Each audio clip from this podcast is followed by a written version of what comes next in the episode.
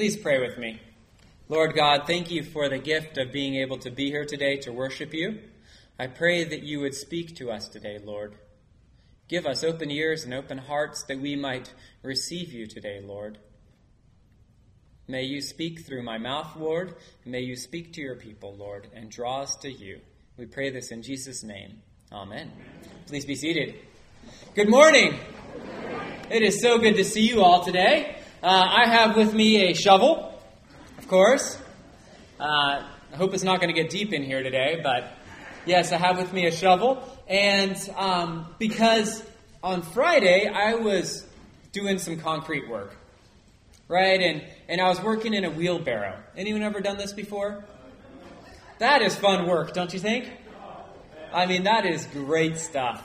You see why people rent those concrete mixers that spin around. At least you don't have to shovel the stuff. And so I was mixing the, concrete with the water and I was stirring it back and forth. You know what happens to concrete when you add water to it? It gets heavy.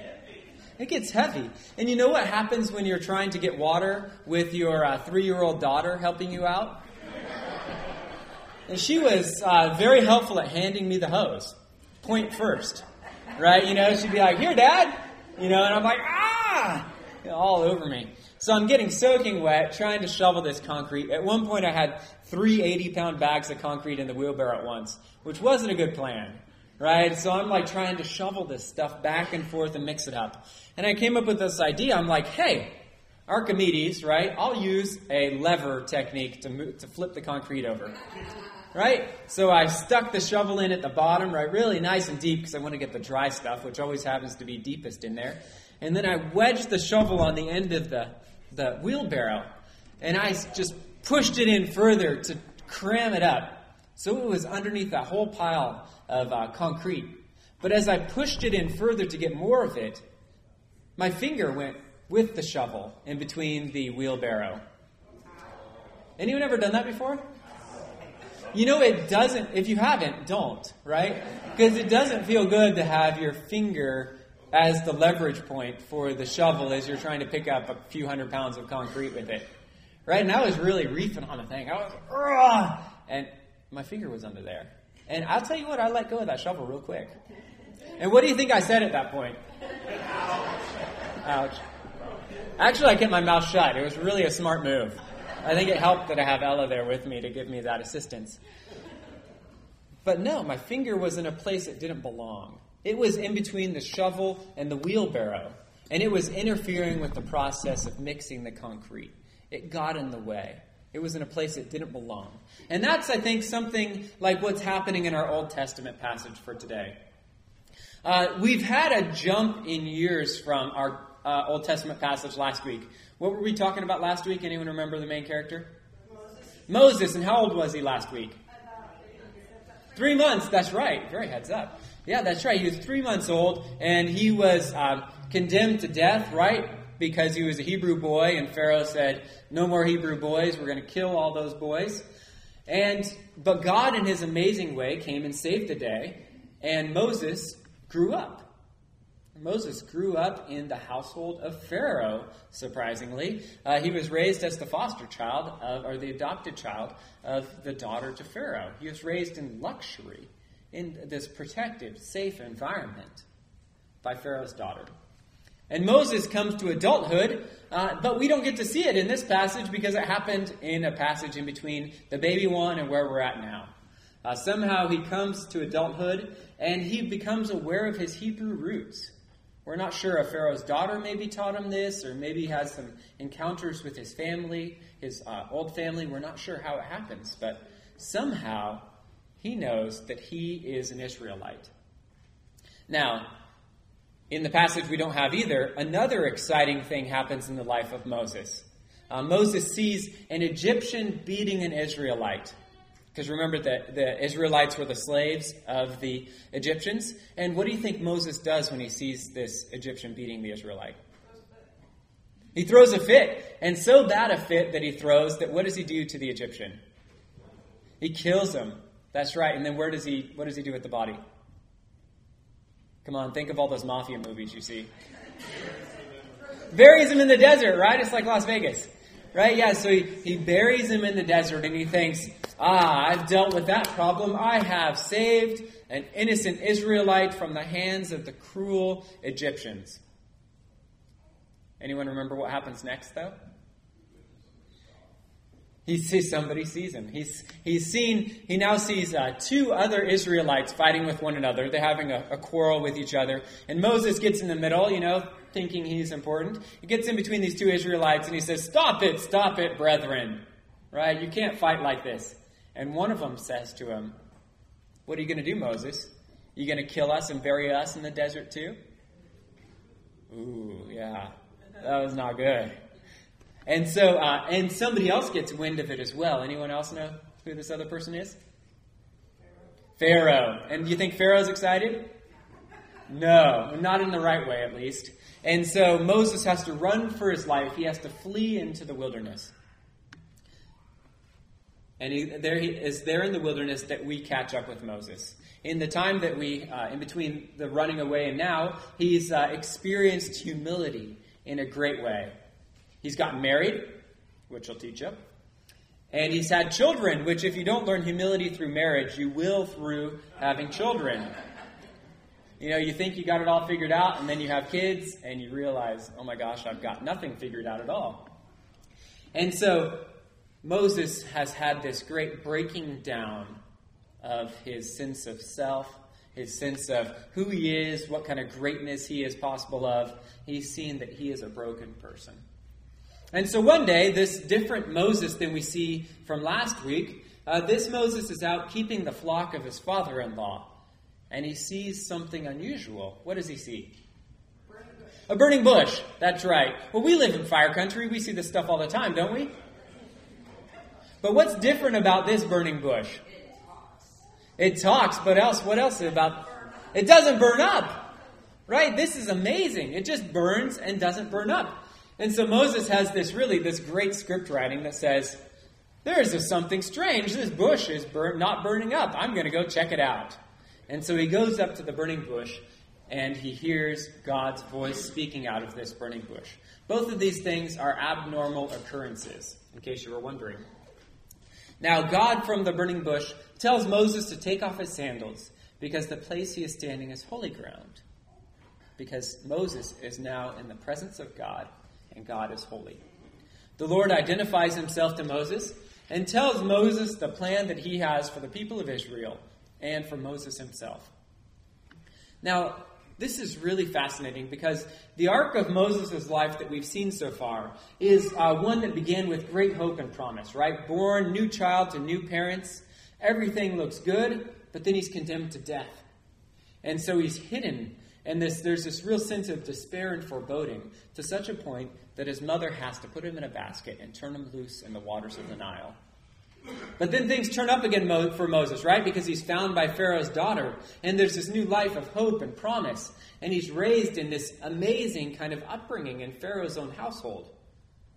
But then he takes Israel's salvation into his own hands, kills an Egyptian, and suddenly Moses' life goes down again and he is driven out into the wilderness where he has to tend sheep for his father in law.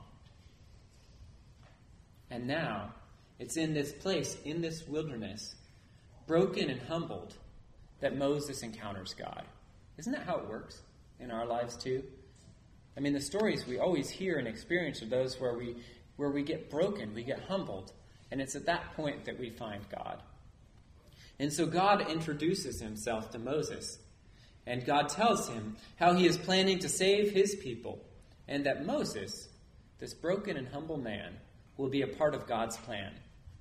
Now, Moses, I'm sure at this point, can remember how he had tried to save his people earlier, and he remembers how poorly that went for him. But this time, things are different. This time, things are different because God says in our passage, I have come down to deliver them from the Egyptians. Who's going to deliver the people this time? God, not Moses.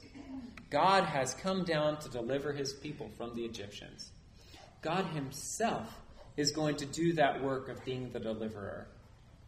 Moses, though, is still not convinced, right? This is a guy who's been burned before. And so he questions God and says, Who am I that I should go to Pharaoh and bring the Israelites out of Egypt? God's answer is simple. And it begins with, I will be with you. I will be with you. Those simple words illustrate to Moses what had been missing in his first plan.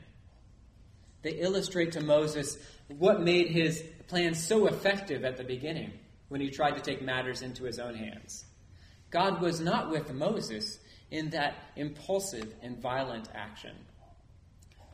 Moses was not disconnected from God's plan of deliverance. I mean, they both had the same goal of delivering the Israelites. Moses just kind of stumbled upon his. But the means by which God was going to deliver his people was very different than Moses's. I think we're not so different than Moses in a lot of ways. We can be impulsive, we can be brash, we can see what we perceive to be the goal of God, and we can seek to seize it. Right? We can see, uh, you know, this a hurting in this word or world or a need in this world, and we think, oh, I've got the solution, I'll just plug it right in there. You know, I know exactly what's wrong with X person's life, and I'm going to help them solve their problems. Or I see that, you know, I've got a solution to poverty in Nevada County, and I'm just going to go in and, and try and put it in there. And when the plan precedes God, things work out poorly. The challenge of a life led like this, the challenge of a life that tries to precede God in the goal in attaining his goal instead of following him, is that it leads to pain. When I was shoveling the concrete, right, remember I, I got the shovel in there nice and deep to flip the concrete over and to mix it up. But what I got in between the wheelbarrow and the shovel was my finger. Something that didn't belong in that place was inserted in there. And when I pressed down to do the work that was there before me, it hurt. It hurt. It led to pain. It led to me ultimately dropping the shovel, letting go of that plan, right? And having to step away for a while and see how the plan could be enacted in a better way. It's a simple illustration. But the same thing works with God. He's got a plan as well. And when we get in between his plan and the wheelbarrow, we get in, be- we get in between his plan and himself, we end up hurt. And we end up hurting people around us. That's what Moses did. Moses got in between God and his plan. He thought he would be the one to save the Hebrews.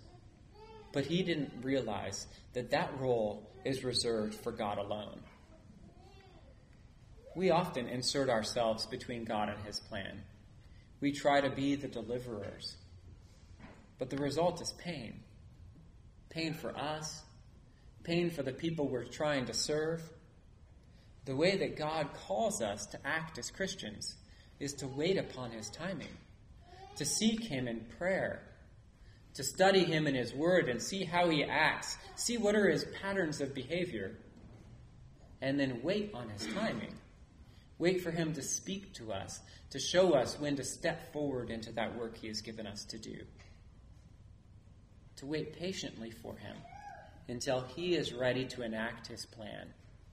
Our place, as followers of Jesus Christ, is at the foot of the cross, awaiting God's salvation.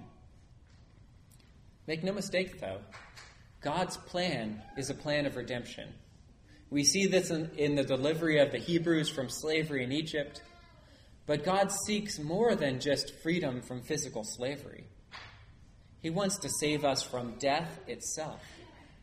And that's why he sent his son, Jesus Christ, to die for our sins so that we could be saved from death and from slavery to sin.